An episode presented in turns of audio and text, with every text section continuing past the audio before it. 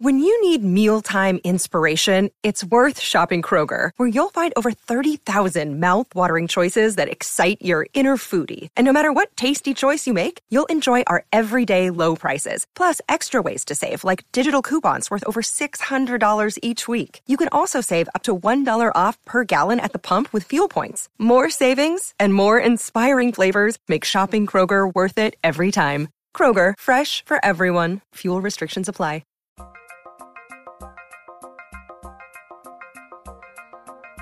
It's Light the Tower, your daily look around the world of sports. With Hall of Fame broadcaster and voice of the Texas Longhorns, Craig Way. And Horns 24 7 insider, Jeff Howe. On your live, local, and independent home for sports talk in Austin, The Horn.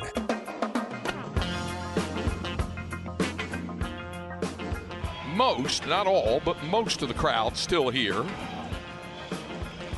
They've run out of baseballs.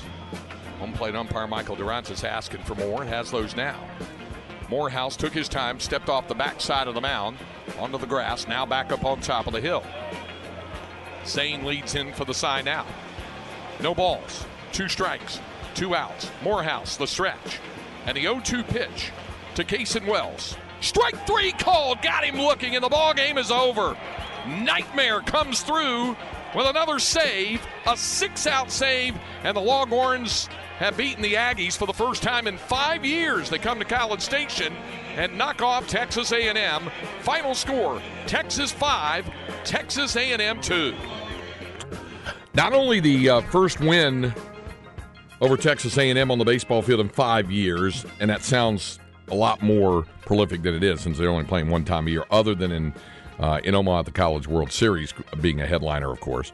Um, but uh, the first time they'd won in College Station in 12 years. Good morning, everybody. Welcome to Light the Tower on the Horn, 1049, 1019, AM 1260. We're live, local, and digital on the Horn app and at hornfm.com. My name is Craig Way. Glad to have you with us and uh, Jeff Howe will be along shortly. Uh, glad to have uh, those of you listening uh, online at hornfm.com and on the app, and those uh, viewing us on uh, Twitch and the YouTube channel. Glad to have you as well. Our producer Cameron Parker joins us, and Cam, how's your day off and running? It's always going to be a good day when you beat the Aggies, Craig. uh, yeah. Uh, well, you know, it was. It, it's always a very vibrant atmosphere over there, always. And if you haven't been to a game at what is now called Olsen Field at Blue Bell Park, um, you owe it to yourself, especially if Texas plays over there, because uh, uh, the way that, that now the students and the Aggie fans who do a lot of the chanting and things like that, that happens no matter who the opponent is. But it's probably even more ratcheted up. In fact, I know it is uh, when Texas plays. And when it when it got pretty interesting there in the ninth, where the first two guys are on with a walk and and hit by a pitch, all right, and uh, you know, and then it's the ball four, ball five, and it's almost in unison when it goes to the next ball, ball six. I mean, that that's impressive what they did. What was also impressive was the way that Texas, for the most part, uh, when the uh, fans would start to get pretty amped up and rowdy and all that sort of stuff, when it would happen, the Longhorns would come up with a big play, either in the field, they had a 463 and a, 643. Well, they had a three unassisted, uh, put out at first 3 6 double play. That was big. They also had uh, a 643 double play. And uh, what could have been uh, perhaps the best play of the night. One of the best. There were two plays that were outstanding plays. One um, when uh, Trevor Werner hit a ball to the gap uh, in deep right center and Dylan Campbell came up with it and fired in. And Mitchell Daly had gone out to get the relay, got it, and Werner tried to stretch it to a triple, and Mitchell Daly threw a strike to Peyton Powell, put the tag on him. Nine six five. That was a big out there uh, to end the inning, uh, the fourth inning, I believe. And then uh, there was a play made in the seventh by Jared Thomas, where you, like I think on the highlight I said you talk about the tall drink of water climbing the ladder. He's a big dude and had to leap high in air to keep that ball from getting down the line for extra bases and came down. So anyway, it was uh, it it was a really uh, enjoyable as it always is uh, atmosphere, lively atmosphere last night. Uh, also, liven extra livened uh, by the um, partial streaker is what I'm calling it. Not not because uh, the streaker wasn't full on our uh, you know stark raving uh, Buck Creek naked. You know some some and Rod Babers and I used to have this discussion a lot. Is it Buck naked or butt naked? And found out we did some research on that. Either is acceptable.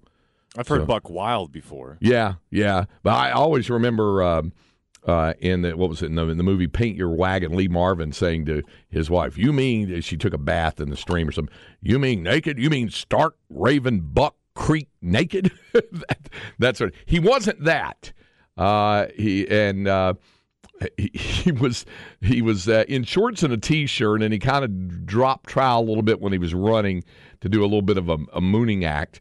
Uh, but the best part of it was the Darth Maul mask the dude was sporting. Uh, so t- for the texter said we need to hear your call. Stay tuned. Inconceivable is just around the corner. So uh, that that call will be there.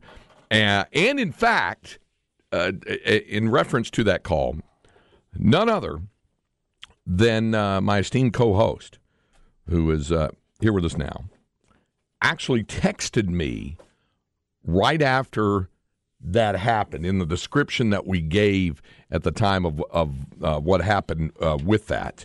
And um, he, wanted to find out as well. So that's why, um, like I said, the timing is good here as my co host, the pride of Northwest Williamson County, and a uh, proud graduate of Florence High School. Something better from Northwest Williamson County than, than me. There's got to be something better that's come out of that part of the the region? I don't know. D Boons, maybe something. Somebody's got to have something. I don't know. But for now, you're still the pride of Northwest Williamson mm, County, uh, and a uh, and a uh, proud graduate of Florence High School.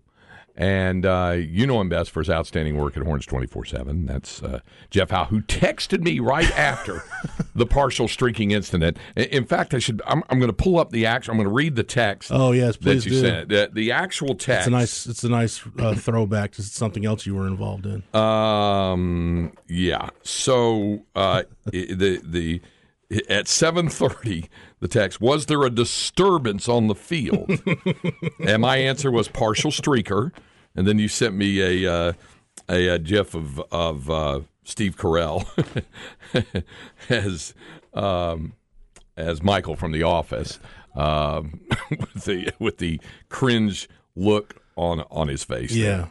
So um, yeah, it was fun last night. You've been over there for games. You know what that's uh, like. Uh, yeah, it's it's it's fun. I'll, I'll give Aggies this: uh, the ball five, ball six chant. I can t- I can stomach that a lot more it's very well choreographed because as yeah. soon as the pitch misses outside the zone, I mean they're all in unison. Ball four, and then it's ball ball five, ball five, ball six. So there was that. I stomach that a lot better than I do whenever we go to Texas OU and the national anthem plays. And instead of home of the brave, as soon as it and the home of the and every OU fan in the Cotton Bowl just yells Sooners, and it just makes me really want to just punch someone in the tenders. It's, it gets gets on my nerves. um, so anyway, it was um, uh, it was pretty interesting, and uh, uh, it always is at, at, at that point, and and uh, it was fun. It was it it, it was uh, fun.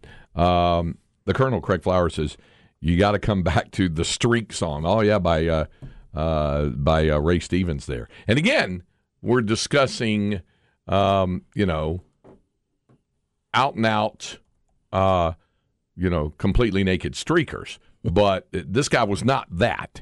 Uh, so anyway, we'll have more on that coming up. Ray Stevens. I almost said Lee Stevens, former former Ranger great. yeah, there you go. Uh, but uh, we'll we'll um, we'll have that. Here's here's the thing that's uh, just kind of popped up. I just feel compelled to mention this. Um, behind us, I guess it was an SEC network documentary. It might have been on ESPN too. It's about uh, the history of SEC basketball. Mm-hmm. Yeah, I watched some of that. Uh, have you? It's several parts, isn't it? I think it's like six. Yeah, five uh, or six. Yeah. So there was there was one portion, and it was showing like in the early '80s when LSU uh, had uh, the the great run, and I'm not talking about the '86 team that was an 11 seed and got to the Final Four. Not that one. Um, uh, that got to reunion I was Talking about with the uh, the freak defense and all that stuff. No, the the '81 team that had um, Dwayne Scales and Rudy Macklin was a really good team. Got to the Final Four. Now they uh, they got hammered pretty good by Indiana and Isiah Thomas in the semifinals, and then Indiana beat North Carolina in the national championship game.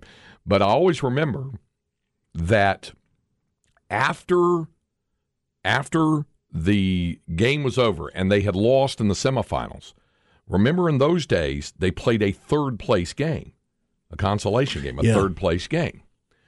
And the day of the national championship, this is 1981, the day of the national championship game, North Carolina is to play Indiana, and LSU is to play Virginia in the third place game because North Carolina had beaten Virginia and Ralph Sampson in the semifinals. Al Wood had like 39 points in the semifinals uh, for North Carolina. And they're going to play Indiana for the national title. But first, there's going to be this third place game between LSU and Virginia. And that's the day that President Reagan was shot uh, by John Hinckley Jr. And uh, so there was all the concern uh, about the health of the president and getting him to the hospital and all this live coverage going on. And it's, you know, then it's, uh, you know, Frank Reynolds at the desk when they had conflicting reports. I always remember him pounding his fist on the desk going, let's get it nailed down, you know, and he just kind of that, that thing when they didn't have all the, all of the uh, information on that. So uh, all of that's going on and there was discussion about whether to even play the national championship game, let alone the third place game. So they asked Rudy Macklin of LSU, uh, "Do you think you guys should be playing a game? You know, on the day the president got shot?" And Rudy Macklin's answer was, "Why not? He ain't no kin of mine." That was the that was the last year they played the third place game. the third place game went away after that. By the way, what a cool Final Four logo that was. Oh yeah. Yeah, the like the Liberty Bell looking Yes, logo. Yeah. absolutely. In '81, They don't do that anymore. no, Well, no, they do for the Yeah, Final they- Four. yeah. for the Final Four, they do. Yes, Yes. For the Super Bowl, they stopped doing it. that's right. Final Four does have logos, and uh, and, and and anyway, it was uh, it was uh, it was quite the uh, it, it it it was quite the tournament uh, that year. So anyway, th- those were some some uh, things that came to mind as we mentioned. That. Of course, you've got the Final Four going on this weekend, and I heard Aaron talk about. It. There's a lot of people who who just don't have much interest in it because you have no one higher than a four seed. Um, you know, it, the the narrative has long existed that CBS, more the CBS Turner uh, family, more than anything else, wants the Blue Bloods, largely the Blue Bloods, in the Final Four to help for ratings. They love having the Cinderella stories. Um, you know, they love the the uh, Fairleigh Dickinson uh, upset of Purdue. They love that in the first round. They love the 15s beating the twos in the first round and maybe even to the second round, but they want that to kind of dissipate when you get to the Sweet 16 and the Blue Bloods emerged. The closest thing you really have to a Blue Blood is UConn, yeah, and and of course they won a title in 2014. That was one that was wasn't it vacated? That was the one. Uh, no, you're thinking Louisville in uh, 13, 2013. 13. In 14, though, um, I'm thinking of the, the fact that, yeah, they had trouble with the program, but uh, no uh, title vacated when, when uh, they won that. But you're right, Louisville did have uh, the title vacated in 13. So it's the closest thing really to a blue blood there because Miami's never been there before. Obviously, FAU has never been there before, and San Diego State has never been there.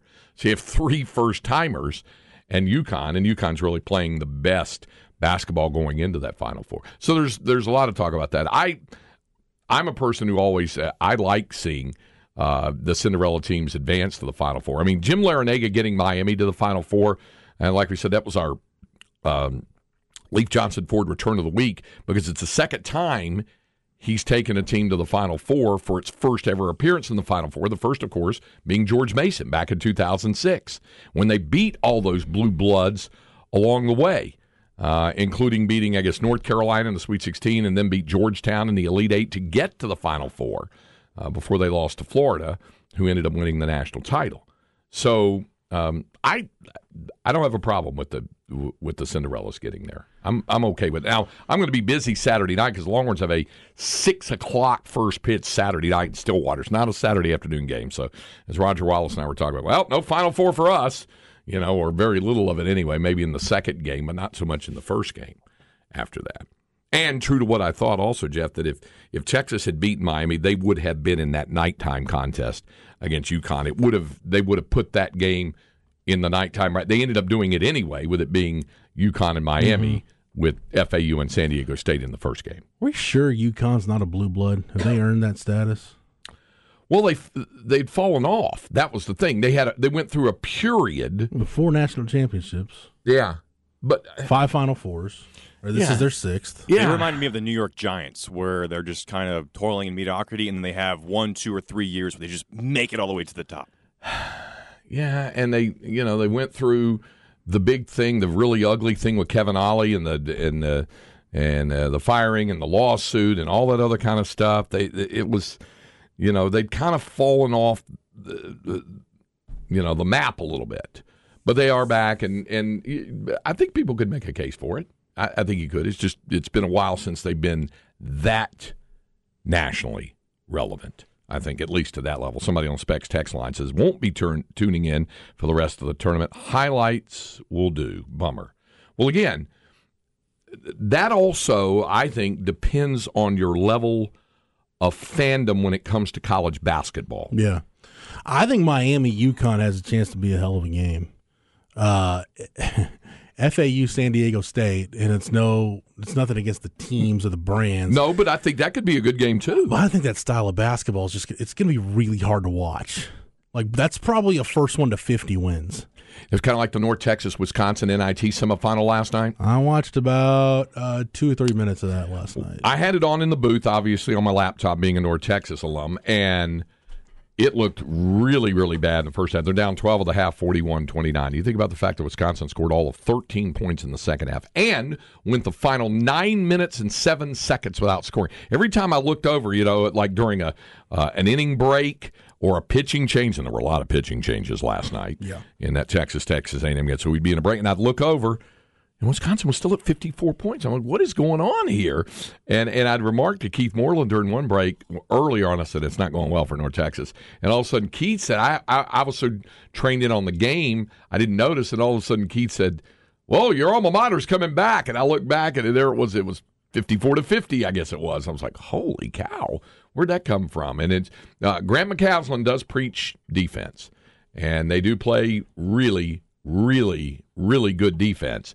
So if he indeed winds up being the new head coach at Texas Tech, as many have speculated and surmised, uh, it's going to be a lot of defense going in there. Sometimes they do struggle to find their offense, uh, but they found enough of it down the stretch to outscore uh, the Badgers 10 zip to um, to uh, to win that game and get to the NIT championship. What a um, what a year for Conference USA. You have Florida Yeah. Atlantic, who's in the Final Four. You have not won, but both of the teams in the NIT championship, North Texas against UAB, are from Conference USA. The second and third place finishers. And then the fourth place finisher, Charlotte, won the CBI. That's right. So it's quite the, now, Is UNT going to the American next year? and so is Yeah. UAB. and so is FAU. and and F, uh, no, not UAB. I said UAB was FAU. You're right. Those two are both going. So um, yeah, it's um, big night for Conference USA, and maybe also for uh, what's to come in the future for the American Athletic Conference. So that's there's that basketball still going on, uh, but I, I get it uh, when when some folks. Um, you know, said you know not, they don't have that much interest in the Final Four. And again, I think a lot of that has to do with your college basketball fandom. Uh, here's a here's a really good point uh, brought up on the specs text line. If you take away an eight game stretch, which by the way, that's a fourth of your season, but if you take away, remove that eight game stretch, UConn was arguably the best team in the country this year. Remember, they started I think fourteen and zero. Um, I know it doesn't work that way, but outside of that funk, they only lost two games. They blew out Alabama and some other good Big East teams. They're the real deal. They they have not lost to anyone outside of the Big East or outside of the American. You know they No, have, they're in the Big not- East. UConn's in the Big East. yeah, in the Big. East. Yeah. That's what I meant. They have not lost to anyone outside of the Big East. So, um, having uh, you know that's that's why uh, it's. It, it- and I know that that sounds a little bit like otherwise. How'd you enjoy the play, Mrs. Lincoln? When you when you say if you take away an eight game stretch, that's a fourth of their season. But they were in a funk, as the as the texter pointed out. It was a funk, but they climbed out of it. And if you ask uh, Dan Hurley, the coach, Danny Hurley says, uh, we just, you know, we got away from doing all the things that work right. And, and you hear coaches say that a lot. I heard Rodney Terry say it an awful lot as well uh, about when you get away from doing the things that they did that made a difference. That's, you know, that uh, you go back to doing a lot of those things and you've got the talent and skill level, then then you have a chance to be really good. By the way, the Big East, you look at that league, Mm-hmm. you know, Marquette was a two seed, got bounced in the second round. Xavier made the Sweet 16. Creighton made the Elite Eight. You've got Mm-hmm. Yeah. UConn in the Final Four. It's not a bad year for the Big East. No, no, and and I thought all season long the Big East was certainly one of the better basketball conferences in the country. Um, so anyway, so there's there's that. All right, um, what we do have coming up, we have our Longhorn notebook now. Um, we're going to re-air because I know a lot of folks didn't get a chance to hear and asked if they could hear uh, the conversation that I had with Rodney Terry uh, after the news conference. Have that? Did you have some other sound you were hitting up, Jeff, on that? The uh, Uh, I wanted to get some football in Yep. in the notebook. So Yep. We So haven't, haven't done that in a while. Yeah, we're going to do that. In fact, why don't we go ahead and, and do the interview thing with uh, Rodney right now, and then we'll hit the break, and then we'll have the uh, notebook, and um, and and then Jeff will be able to comfortably be able to work in all of the football because it is important to mention what was spring practice uh, going on. So uh, after the news conference yesterday, which you heard live uh, here on the horn, um, I was told, and sure enough, uh, I was told uh, you may need to fill a little bit. Uh, there were some people that Rodney had to visit with immediately after uh, the press conference, uh, university officials and things like that, and a lot of congratulatory comments. So I was told you might need to kind of fill it just a little bit until we get there. So I let uh, Chad Hastings and uh, Isaiah Collier know that Chad and Zay, their program would probably start before the one on one, but that Rodney would be coming over. And they were like, that's fine. Just let us know when he's there and we'll send it right back to you. So that's exactly what happened. And here's how it happened. Remember where the, uh, what we talked about, about how Rodney uh, was a uh, young assistant coach for Zay's dad, the legendary CC, Sylvester Collier at Bowie. So that's what this lead in is when RT joined us. And Zay and Chad were also on the mic with us from here in the studio while uh, Rodney and I were down on the UT campus. Craig Way is still over there at the press conference, and I am told that the new men's basketball coach at the University of Texas is also ready to do a little one on one with Craig Way, which I think he's done before, but it'll feel a little more official. Gentlemen, how are you? Good, and and since Rodney Terry is all about family, the first order of business is, is for him as the head coach of the University of Texas on this program is to say hi to Zay, since he knew. How long have you known oh, Yeah, I know- Isaiah Collier? I know Zay, Isaiah, Isaiah You since he was a little toddler running around. So Zay, you, you get the chance, Zay, to, to say hi to head coach Rodney Terry right now. Coach, love you. So proud of you and so happy for you that you're representing the University of Texas. Hell of a season this year. And I know Pops, who we're going to have on the show in an hour, he's very proud too. Well, I appreciate it. I mean, again, I, our guys just uh, they did a phenomenal job this year representing the uh, uh, the University of Texas, both on and off the court, and uh, uh, they've been uh, nothing but a great example in terms of how you how you deal with adversity and you hit it head on and you stay the course. Fellas, we'll uh, get you back to your program here in just a moment. Uh, I just wanted to take take a few minutes because RT and I have done a few of these things this season as as well. You have uh, made it a point from day one, and and my wife Linda's favorite uh, phrase of yours is "live where your feet are." So you've had that as the message to the team all season long. Now you're living where your feet are as the head coach. Does the feeling uh, feel a little bit different? Well, I mean, Craig, I, have really tried to approach. Uh, I, I, never forget when I, when everything you know happened. I got a chance to talk to Coach Barnes, and uh, uh, it was right after the, the night we played Rice. It was the next day, and uh, he uh, he said to me, "RT, you need to get ready to be in that chair um, you know, for the rest of the season. And he said, as you're sitting in that chair, you need to see yourself being the head coach at the University of Texas for the next 20 years.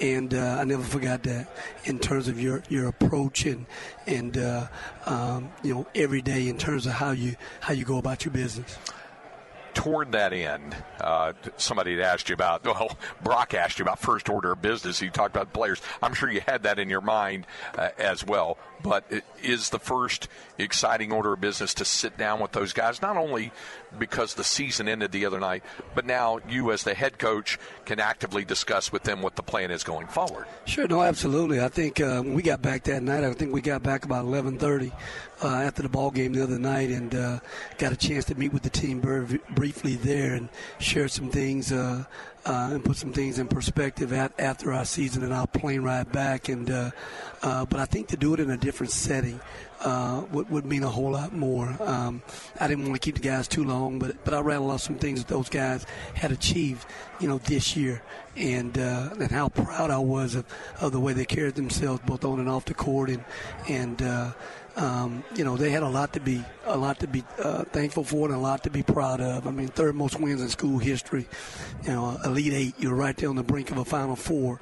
Uh, you won a Big 12 championship. You know, so just just so many things that uh, that uh, transpired during the season that they have a lot to be thankful for. You brought up roster management, and certainly with guys who have eligibility to return, that's that's the thing. Are those separate individual conversations with those guys to, to see where they stand with their own situation and and uh, having the opportunity to return next season? They are, and uh, you know, again, Craig, this is something that uh, I mean, I was doing when I was back in Fresno. I mean, yeah, at the end of your season, you all have to, you always have to keep recruiting your players, you know, because if you're not recruiting your players, somebody else is trying to uh, in, in, the landscape of things that uh, we have in college athletics right now. So you have to spend time working with your guys and sitting down, especially at the end of the season, and, and really just kind of assess what type of year they had, what we still need to work on in terms of getting better, and uh, uh continue to, to hopefully have them bought into seeing themselves being successful at the University of Texas. Uh, you were were right at the forefront of the recruiting of Ron Holland and A.J. Johnson. How good was it to hear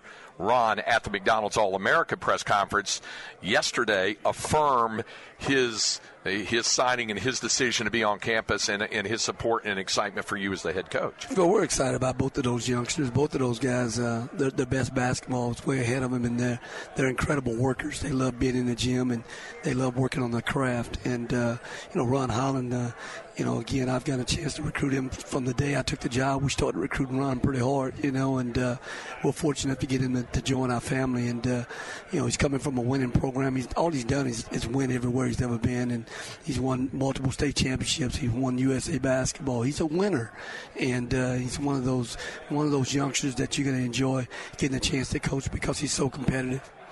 Um, the the other thing that comes to mind is, and I know you were asked a, little bit about it uh, about the staff thing. Are those also conversations you have individually with Bob Donewald and Steve McClain, and all those guys who I know mean an awful lot to you. And we've talked about all the, the synergism that you guys had as a coaching unit. Is, it, is there a timetable in your mind over that sort of thing getting fixed so that you've got your guys? You, you mentioned you wanted to have your full coaching staff back next year. Sure. I mean, uh, you know, again, you always try to take a deep breath, you know, uh, probably immediately following the season. But, but, but we're going to start having those conversations. We're already having conversations already because we're we're living in the portal right now already. So we're we're working already as you speak. I mean, last night, you know, yesterday was a great birthday, but I'm on the phone last night with top priority guys. We're trying to get out of the portal right now to try to try to to, uh, to retool our team. So there are conversations. I mean, you're already working oh, uh, with regard to examination of the portal right now. Sure. No no, absolutely. I mean that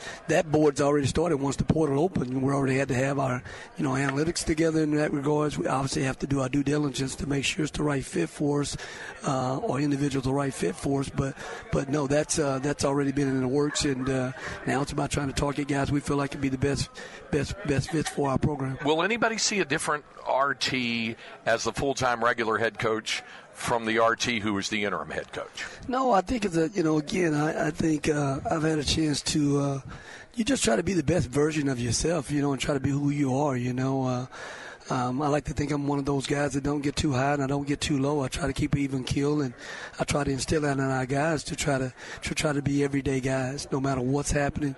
You know, you don't know if you're having a good day or bad day you know. But what really, what really is a bad day? If you wake up and you're alive and you have great health, it's a great day, you know. So uh, just just having an even keel uh, about yourself. Okay, you're having a great day so far, so I'm going to let you continue. Go have a good day. Thanks, Thanks RT. I appreciate it. Uh, yeah, it was a great day for him yesterday. But again, to be around that guy during the course of the season, he doesn't have many bad days. He has, No. he has lots of good days, and uh, and it was cool. Uh, uh, uh, I'm happy for him. You heard him talk about how you know not only wanting to make sure everything is stable in terms of his coaching staff, but already those guys are deep into the portal, examining what are the best fits for the team and who might they, you know, make overtures to, whose names are already in the portal, but possibly considering a transfer to Texas.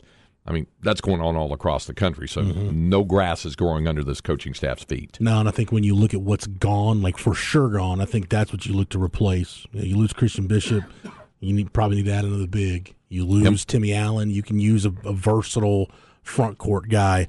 You lose Jabari Rice and Marcus Carr, even though with Arterio Morris and Tyrese Hunter coming back, you'd probably like another ball handler who can allow those two guys to play off the ball. So, yeah, it's a, it's a year to year proposition, Craig. Roster building in college basketball doesn't doesn't slow down. Absolutely.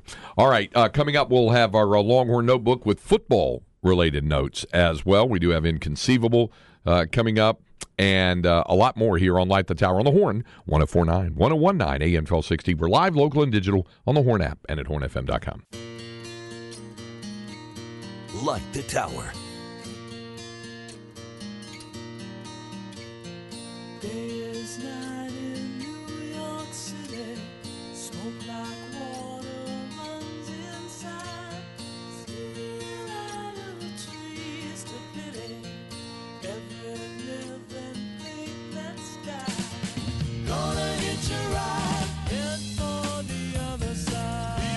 Back there a little.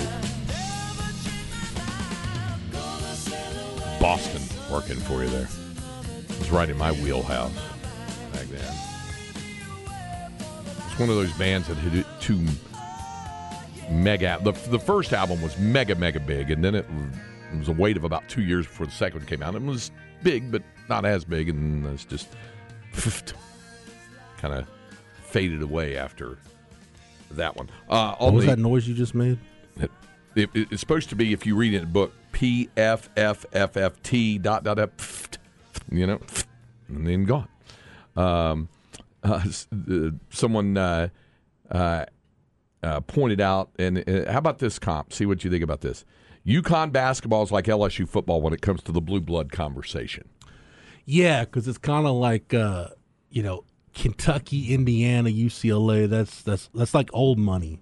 You Yeah. know, LS, uh, you know, UConn's more like new money. So yeah, I guess you could say that. If you look at the history of college football, you'd say like uh, Alabama, Notre Dame, uh, Texas, uh, USC. That's like old money. LSU's more like new money. Somebody said, I think they are because of the women's program alone. So, yes, blue blood. Different sport. I think there's. Uh, Tennessee is not a blue blood in college basketball. Tennessee women's basketball is blue blood. For sure, is- that's old. That's an old money blue blood. Yeah, yeah, exactly. All right, it's time now for our Longhorn Notebook. Jeff Howe's Longhorn Notebook. So, uh, so uh, football and, Yeah. and uh, practices going on. Let's talk a little football. Uh, one of the guys that's been kind of a, a surprise performer this spring so far, and I can't believe we're already beyond the halfway point. We're kind of on the downhill run to uh, to the spring game. Yeah. Savion Red's gotten a lot of buzz, Craig, and I want to go back to this cut just as a refresher, again, I'm I'm spending the early part of this week just trying to refresh my football memory because I've been so basketball centric. But this was actually after practice one when you know Savion Red made the move to running back. Sark was asked kind of his his vision for Savion Red. What does he see him? Does he see him as being a running back full time? Is he going to be more of a kind of an, an all purpose type guy? What does he see? And this was Sark's answer when he was asked about him. Well, I think the one thing for Savion Red that it's going to do, he spent a year playing wide receiver for us. Now we're going to train him at running back. And the goal is that we have a guy that can do both. Uh, that maybe we can um, put some pressure on defenses when he's on the field. What, where, and what, and how are we going to be, and what formations are we going to be in? You know, we had a real luxury with with Roschon and Bijan. Those guys were natural route runners and could catch the ball and were very smart and could line up all over the field. We like that in our offense, so we have to generate that. We have to recreate that different ways, and this this is one of the ways that we can. Yeah. So, and this kind of led me to something that you'll hear on Longhorn Blitz podcast. If you're a podcast subscriber, uh, you already got that. But if not, you can hear it tonight uh, after the Flex show here on the Horn. But I was trying to think, and, Rod said something during the podcast, Craig. He was talking about the offense. I've been thinking about the offense all wrong. Yeah. Yeah. to this point in the offseason. I've been thinking of it in terms of is there a schematic change that Sark can make? Because it's all about how can you get the, like he just said in that cut, the production you got from Roschon and Bijan. How do you get that? But at the same time, how do you move this offense forward? How do you take another step? Because if this program wants to get where it ultimately wants to get, which is at playing for a conference championship in December, you got to take it to to another level. You got to have that consistency that you lacked game to game last year. And I've been thinking, you know, is it a is it a schematic change? And Savion Red's part of that. Is is it going to more, uh, you know, kind of positionless football? And, and Sark brought in Kyle Shanahan to speak at the clinic, and he's said he's told us uh, we've asked him on this show you know who he studies, why he likes to study those guys. It's, it's the Sean McVay, Kyle Shanahan tree, Matt LaFleur, uh, Mike McDaniel, those guys that run that offense. He likes studying from it, and I've been thinking, okay, is, this, is it a schematic change? Is it a personnel change? And Rod said something that really clicked with me. And I know anytime we've talked about the quarterbacks this spring, not us, I mean the royal we in the media, not so much the local media. It's been more national. It's been and I even got asked in an interview this morning, Craig, with our good friend Tom Barfield up in Waco. Hey, who's going to be the starting quarterback for Texas when they open the season against Rice Uh-huh. September 2? I'm like, unless um, unless y'all know something I don't know, it's going to be Quinn Ewers. Uh, but and we talked about the need for the quarterback room to develop, but everybody's been looking at that quarterback room thinking, okay, it's it's guy, you know, who can push who, and then that's that's part of it. But I started thinking about when we've seen Texas quarterbacks, even the good ones, and the two that really stood out to me in my mind when I'm thinking about this were Sam, uh, Sam Ehlinger and Vince Young. And those guys didn't really take off until the guys responsible for calling the plays really figured out what made them tick. Like what gets them going, what gets them in a rhythm, what gets them settled in. For VY, it was just the need, the, the ability to use his legs with the zone read and the ability to get out in the open field and run and be an athlete. For Sam, it was li- a little more of a, it was I'm trying to figure the best way to put it because I botched this on the podcast too. Uh, construct funnel his violent nature in a constructive way on the field, right? Like you remember Sam as a freshman just want to be out there in the open field, Yeah. just looking for contact and trying to bowl people over. Okay, well you realize pretty quick as a quarterback, that's not a key. That's not a good way to have longevity at that position. So for Tom Herman, it was okay. We've got to run quarterback counters and quarterback powers. And if he's going to be a physical player, because we always talk about Sam having that linebacker's mentality, you got to channel that in a productive way to where, you know, he's getting some contact. He's getting, you know, kind of getting in a bit of a lather, but you're not necessarily putting your quarterback at risk all the time. And I think that's really where I've been misdiagnosing the I don't want to say problem, but the issues with the Texas offense trying to get that consistency. I think it's about Steve Sarkisian looking at his offense and not necessarily saying, how do I get that same production that Roschon and Bijan brought to the table, and what are the ways to do that? I think the biggest thing you've got to figure out is what makes Quinn Ewers tick. What are the concepts? What are the things within this offense that he feels most comfortable with that we feel like in an opening script against any front, any coverage, he can execute, he can get into a good lather, and then boom, you're off and running. Rod made this point on the podcast, and I totally agree with him because I did it too. I think Sark got so enamored with the first quarter of that Alabama game. Yep. And then when Quinn came back, what the Oklahoma game looked like, and just thought, I mean, Quinn's talked about it. He thought he had it figured out after the OU game. I think Sark probably thought, all right, my whole playbook is open. My offense is open. You know, I got the kid with the golden arm. He can make any throw in the book. Here we go. And it wasn't, obviously, we didn't see that from the midpoint of the season. But I go back to the bowl game, and almost out of necessity, they had to go to some quick game in the second half. They had to get do stuff where Quinn could get the ball out of his hands quick and let his perimeter skill guys work. And that's when they started to move the ball. That's when you started to see some consistency on offense. And I think the other part of that too, Craig, we saw this from Casey Thompson in 2021. We saw this from Hudson Card last year when he was the starter. And we saw this from Quinn in the bowl game. We know Sark is never going to have a true, legit, bona fide quarterback run game in his offense. There's he might have one or two things, a quarterback sneak, and maybe one other thing like a like a run run option for a quarterback, but they're just not going to go zone read or be like Tom Herman was, where your quarterback basically can function as a third ball carrier. But what we saw Casey Thompson do, you remember the play, Craig, and I know you, you've slept since then. You remember the TCU game on the road in 2021 where Casey's rolling out and there's just nothing but grass in front of him. And mm. it's almost like he hesitated and it's almost like you could see the wheels in his head turning. And he said, you know what? If they're going to give me 30 yards, I'm just going to pull the ball down and go. Mm-hmm. And he did. And we saw Hudson Card start to do that last year. Like, dude, if they're going to give you a first down, just go ahead and scramble for it. Forget trying to force a ball in where it doesn't need to be. Just run for it. And we saw Quinn do that in the bowl game with the 13 yard mm-hmm. scramble. And I think that's part of it's two things. I think it's maturity of a quarterback, but I also think it's Sark saying, look, if you get a 13 yard gain or a 15 yard gain on Quinn Ewers throwing a beautiful ball to Xavier Worthy, that's great. But if he gets 15 yards on a scramble, what's the difference? You're still getting 15 yards. Like this goes back to that old, the whole, uh, to me, what made the air raid offense great. You remember Mike Leach used to get scoffed at, like, ah, you don't run the ball, you're not physical. Well, if I throw a swing pass to Torian Henderson and it goes for six yards, what's the difference between that and lining up in the I formation and getting six yards? At the end of the day, it's still six yards. It doesn't really matter Six how yards you six get yards. it. It matters that you got it. So I think it's it's on Quinn to notice those things, recognize those things, be willing to take those things.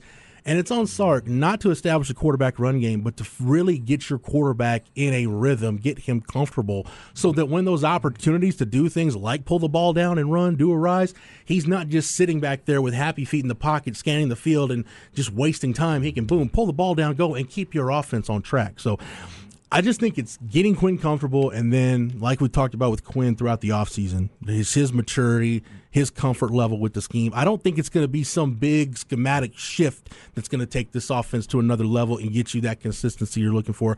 I think it's just going to be growth by the play caller and the guy throwing the football. Yeah, it's a good way uh, to to think of it. No doubt about it. All right, uh, there's our Longhorn notebook for uh, this hour. Coming up next, inconceivable, a wide array of topics to get to when we continue with Light the Tower on the Horn, 1049, 1019, AM 1260. We're live, local, and digital on the Horn app and at hornfm.com. Light the Tower with Craig Way and Jeff Howe. Inconceivable. Inconceivable. Inconceivable. Inconceivable. You keep using the word.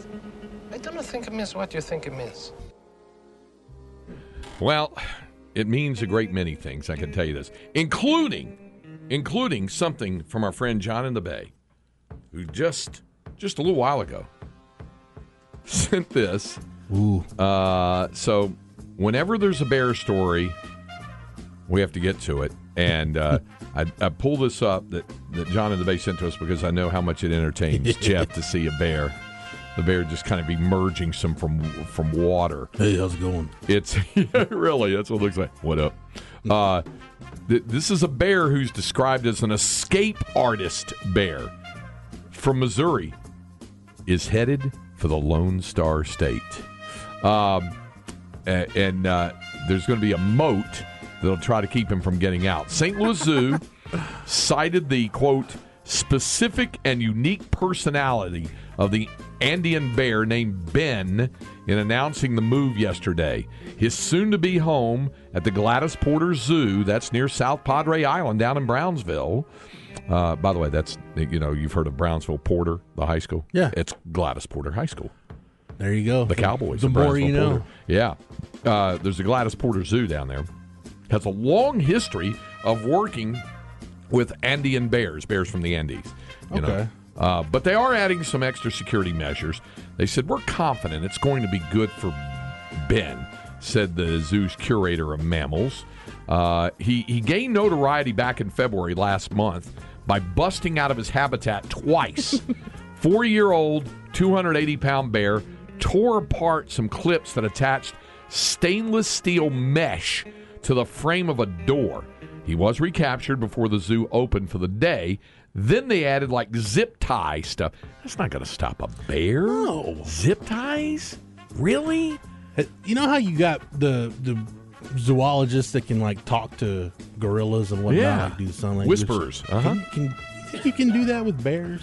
I mean, I know Grizzly Man tried Had that. to start and- them early, though, I think. Yeah, I know the Grizzly Man tried that, and Yeah, that didn't end it well. didn't end well for one Yeah. Timothy Treadwell. What they do in Cocaine Bear? They use zip ties in Cocaine Bear? Uh, whatever they did, it didn't I still work. have not seen Cocaine Yeah. Bear. Yeah. I've been on the road, Cam. I- I've got some time this week though. Well, the zoo workers also added zip tie like attachments made of stainless steel that had 450 pounds of tensile strength on that. But he managed to escape through those about two weeks later. The zoo was open this time, but he was captured Oh, no. less than an hour later on a public path. There's a bear just coming down the path, the zoo. Hey, you guys ought to check out the reptiles. Just talk. You know? Just talk to Ben and figure out what he wanted. Maybe he just wanted a, a hot dog or something. Something the like that. Stand. Well, he now lives in a non-public area of the St. Louis Zoo where he can move indoors and out, and even splash around in a pool while he awaits his move. Uh, the zoo's vice president of animal care, Regina Moscati, uh, Mosati, said, "He's so fun. He's so playful. We'd love to be able to keep him here, but he keeps escaping. So he's headed for you, Rio Grande Valley. Just letting you know. Just I wonder what Ben's going to think about that moat. you know, well, he'd probably swim around in it. I Bear- would think. bears can swim, right? Yeah, absolutely. That had to be one hell of a moat. Well, you saw him there. That one photo of him who's kind of swimming around, hanging, hanging. Uh, You're going to put there. some salmon in the moat, give him something to do. Um, Maybe that's what Ben needs. He just needs something to keep him occupied. Yeah. Uh, Maybe he's got like a bear with on like ADD or something. uh, since we're uh, since we're on the subject of animals, uh, a new species of ancient beaver, um, and uh, it's the beaver's name Anthronomus. Uh, well, I'll, I'll tell you about what Ca- the real Cameron, name do you know? Uh, can you tell me one interesting fact about the beaver? Don't think so. Okay, just file this away. The beaver, as the late Greg Robinson taught us, is the most diligent worker in all of the animal kingdom. It's true. Yes, It's true. Uh, this this beaver lived in Texas about 15 million years ago. Looked a lot like today's Texas beavers, except about 30% larger. Big old larger, kind of prehistoric beaver, right? So uh, it was discovered by researchers at the University of Texas, who published their findings uh, in the Paleon uh, Paleontologia Electronica. So, what have they named this beaver, you ask? Uh, Anthronomus bouquet. In other words, they've named the beaver after Buc-ee's. so they they they they These na- uh, these uh, the Texas beaver is uh, small, kind of uh, yes. This one they said was about thirty pounds this larger. one I'm looking. It looks like a sick, almost a sickly looking beaver. This beaver had uh, been around in Texas. They said they had beavers there for at least 22 million years. They had so the uh, the Anchironomus bucky B U C C E E I named after Buc-ee's. The travel stop. I love it, man. In Texas. Okay, uh, a lot of folks want to know about this. Uh, happened last night in College Station and uh, I saw a, a, a uh, disturbance on the field. I, it was I saw a, a pause in the action. I was looking at the umpires, and then I saw why because there was a guy running out onto the field. So this is how we called it last night. Uh, Keith Moreland joining me on the call of the Texas Texas A&M game when they it looked like a student ran onto the field. He had on a t-shirt and shorts and a Darth Maul mask uh, as he went uh, coming down the line from right field. What was amazing is nobody even moved Uh, all right. to move toward him. Explain this to me in the Star in the Star Wars saga. Yeah, Darth Maul. How spare of a character is Darth Maul? Oh no, no, he's pretty significant in the in the in uh, in the first one, and then you see him pop in again in the movie Solo as as well. Okay. No, no, he's pretty formidable. So he's a pretty pretty big player. In the And listen, anybody who can kill Liam Neeson's pretty good. Okay. You know? So just saying. Uh, but anyway, uh, so uh, this was the call last night as uh, this guy made his way onto the field. Time called again. Oh, we've got a fan on the field. That's what it is. Jim Schlossnagle pointed it out. It is a fan wearing, uh, he's going to go around in various stages of undress. See nobody uh, moving to him, no security people. Now he's charging across center field. He made a big loop from first base out to third. Well, he got no way to get out in center. Yeah, he's heading toward the alley, right toward the 400 foot sign in deepest center field, trying to Oh. climb the wall. That's not going to work. Trying. Oh, wait, here he goes. Got a leg over. I'm also seeing some. Here of- comes security now. Yep. Heavy duty security. Yep. and uh, they will deal with him now. Uh, he he came out and he was wearing uh, what looked like, if you're a fan of the uh, Star Wars uh, catalog and the uh, Star Wars franchise, a Darth Maul mask. It's what I agreed with shorts, and then. Revealed some of himself to everyone, and then went running across the outfield as the pitch goes down he and decided away. he wanted to go to jail tonight. Yeah, yeah, uh, yeah. I like how you, you quickly got back to calling balls and strikes. Yeah, there. as a pitch goes low and away for a ball. Yeah. so this yeah. was not to the, this was not nudity to the extent that you and Keith saw in Nebraska that one time. no. This was just butt crack. I mean, he just kind of dropped the back part of his trousers He about a third drop of the way he didn't down. even- it wasn't even a full drop no, trowel. no, it Yeah. wasn't. It wasn't like, and we proceeded to retell that story about the guy that uh, the student that ran out onto the field in 2005 there at he was Haymarket Park. Stark Raven Buck Creek naked, and and no, when- see, there's a difference, Craig. Naked is like when you get out of the right. shower. right? Naked, Naked is when you, you know, streak in- across in- a baseball field. Yeah, nature's own. Yeah, right in front of everybody. tempt fate by trying to jump a chain link fence on your way out. Yep, Yeah. yep, yep. And he did, and and he had uh, several senior citizens in those yellow security cars, and nobody wanted to touch the dude. They were like backing off, and he would have gotten away with it had he just stayed crouched between parked cars a little longer. Came out. They busted him. Found out later from uh, a couple of Nebraska police officers, Lincoln police officers, who were in the uh, press box the next day, and they said, "Yeah." And we asked him, "Why'd you do it?" And he said, "It was a bet for an 18 pack." Said, I think it was an 18 pack of Ice House. There you go. I think it was. 18 pack of Ice House uh, to get that. That did not happen last time. I will also tell you this. I saw on Twitter what happened when he did scale the fence. And then he impressed me that he was able to get over Yeah. that 10 foot outfield wall. He got over that deal, and there were the police officers. And as soon as he hit the ground, they had their tasers drawn. See, that's a smart security force. Don't Yeah. expend your energy chasing the guy. Nope. He's got to get out at some point. They just moved to the position, intercepted him, go. and the guy had the taser pointed on him. He's like, "Get down!" He laid down on the ground. He complied. He put his hands behind his back. Um, so then they took him downtown after that. All right, we're going to hour number two of Light the Tower coming up on the Horn.